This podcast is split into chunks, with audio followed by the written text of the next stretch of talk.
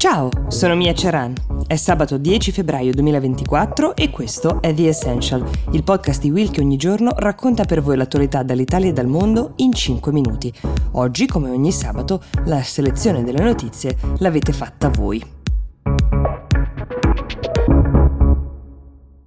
Allora, partiamo dalla domanda di Giacomo che ci chiede di spiegare il motivo per cui sul palco del Festival di Sanremo eh, molti degli artisti che avete visto in gara, D'Argent Amico, Gazelle, Roseville, neanche lo stesso presentatore Amadeus, avevano in mano una piccola matita. Allora, mh, mm, forse molti si sono accorti di questo oggetto ehm, soprattutto in relazione ai bonus del Fanta Sanremo, quel gioco legato ai cantanti e alle esibizioni del festival. La matita sul palco però non è soltanto un modo per fare punti al Fanta Sanremo, ma soprattutto soprattutto un simbolo dell'importanza della partecipazione del diritto di voto alle prossime elezioni europee. La matita era un'iniziativa promossa dal Parlamento europeo per uh, sostenere la partecipazione al voto alle prossime elezioni. C'è infatti un tema in più che riguarda soprattutto l'Italia perché ci sono 5 milioni di persone che vivono lontane dalla propria città per motivi di studio, di lavoro, di salute, cosiddetti fuori sede, e che spesso non votano perché il nostro è l'unico paese in Europa, insieme a Malta e a Cipro, a non consentire di votare in un comune che non sia quello di residenza.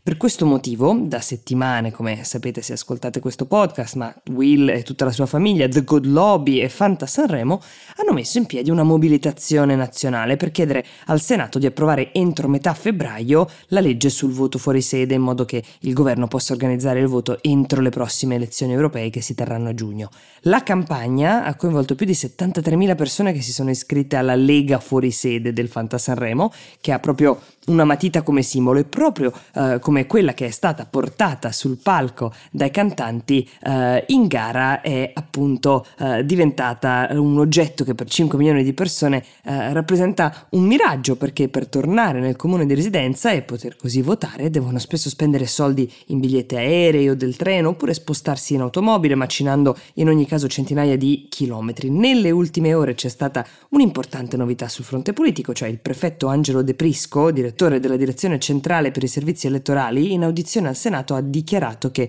le strutture tecniche del Ministero dell'Interno saranno pronte ad attivarsi per far fronte alle decisioni che emergeranno dall'esame parlamentare sul voto fuori sede. Questo vuole dire che c'è stato un grande cambio di passo e forse di mentalità. Mentre negli ultimi anni il Ministero dell'Interno ha sempre affrontato la questione con una certa chiusura, questa volta si dichiara pronto e per questa ragione è importante proprio ora continuare a chiedere a gran voce al Senato di approvare in tempi brevi la legge in modo da far votare le persone fuori sede alle prossime elezioni europee e da oggi, anche grazie al bonus del Fanta Sanremo, la matita sarà un po' il simbolo di questa battaglia.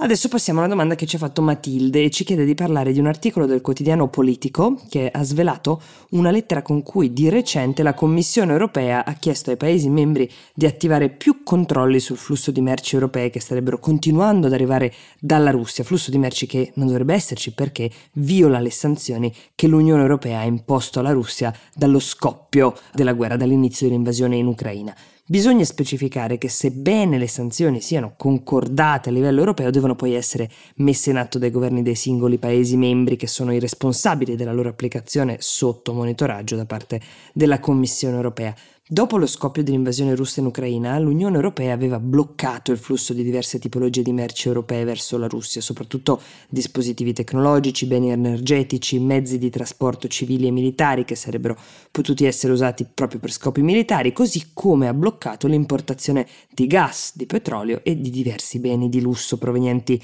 dalla Russia. Tuttavia, secondo la Commissione, molte merci stanno comunque continuando ad arrivare in Russia grazie a passaggi indiretti, cioè attraverso paesi extraeuropei che con delle filiali di aziende europee operano al di fuori dei confini dell'Unione. Le merci eh, non sarebbero armi, ma oggetti eh, o tecnologie anche che possono essere impiegati per scopi militari e finire nelle mani dell'esercito russo. Secondo diversi report, in questi anni la Russia è riuscita ad aggirare molte delle sanzioni occidentali, soprattutto grazie all'aiuto di alcuni paesi che sono rimasti fedeli alleati del governo russo, come la Cina, l'India, la Turchia e di recente anche la Corea del Nord, da cui uh, sono state acquistate milioni di munizioni. Ora la Commissione dovrebbe fornire i dettagli sulle aziende europee che continuano a vendere merce proibita alla Russia e chiederà ai governi di bloccare questi flussi commerciali illeciti e perseguire le aziende che li rendono possibili. Sempre secondo Politico, la Commissione starebbe studiando la possibilità di creare un organismo europeo che abbia il potere di controllare l'applicazione di queste sanzioni, togliendo questo compito ai governi nazionali. È una prospettiva non nuova, ma che adesso potrebbe eh, concretizzarsi così da cercare di colpire davvero l'economia e il settore militare russo. The Essential per oggi si ferma qui, io vi auguro un buon fine settimana e vi do appuntamento a lunedì.